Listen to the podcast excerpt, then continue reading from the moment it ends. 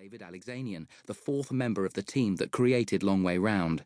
And there in the scorching sun, we confirmed what we'd first planned over a year before in Bulwer Street. John O'Groats to Cape Town.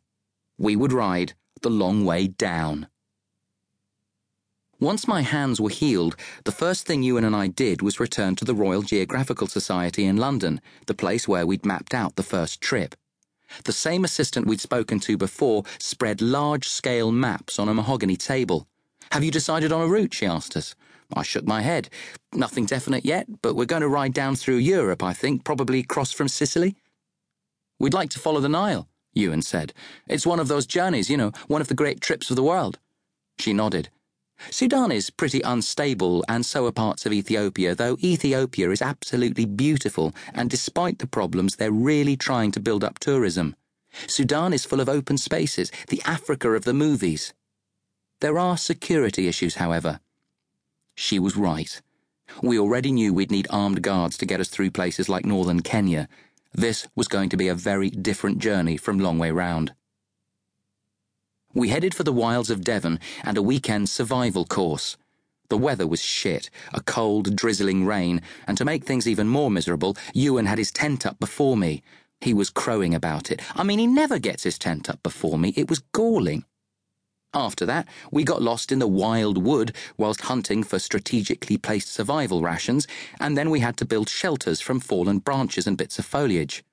The instructor was complimentary about my shelter, testing the structural quality by climbing right over it while I was lying inside. Ewan was arranging leaves and ferns and other bits and pieces. Colour coding confuses your enemy, I heard him mutter. Finally, he was finished.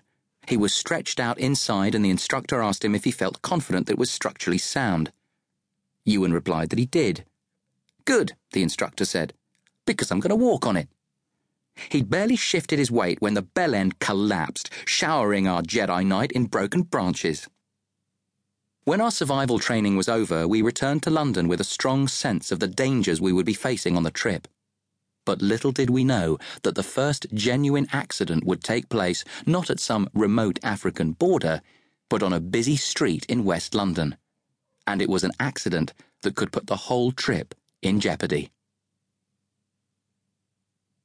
Our plans were well advanced now, and Charley and I were sitting in the temporary office we were using in Battersea. Charley, I said, Ev really wants to come.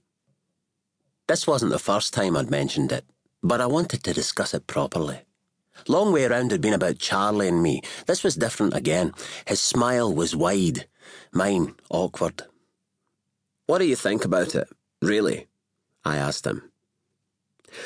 Well, I suppose I have the same reservations that you do. My main concern would be safety, and obviously it changes the dynamic of what we're doing. Yes, I said, it does. You think it's a terrible idea? Truthfully, of course. He was laughing. It's a terrible idea. After we had announced in Dakar that we were definitely doing Long Way Down, We'd followed up with a celebratory meal back at our house in London. Ev had been a little quiet then, and I thought it was just the reality of another long trip and the dangers I'd faced riding so far once again. But it was the fact that she had decided that she wanted to join us.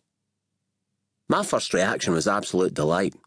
We're a close family, and one of the most difficult things about Long Way Round had been our long separation. Also, Ev told me that if she was able to come, she really wanted to ride. I couldn't believe it. In all our years together, she'd never expressed an interest in riding. We didn't decide for certain, of course. It was something I had to discuss with Charley, David, and Russ, and all sorts of things began to occur to me. The safety issues, first and foremost.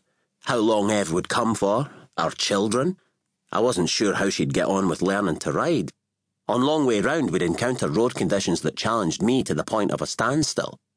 It was hard to convey to Ev the sort of situations and challenges we might encounter. I didn't really think it was a terrible idea. I'd had reservations about the dynamic, of course. One of the reasons I enjoyed Long Way Round so much was because it was just Ewan and me.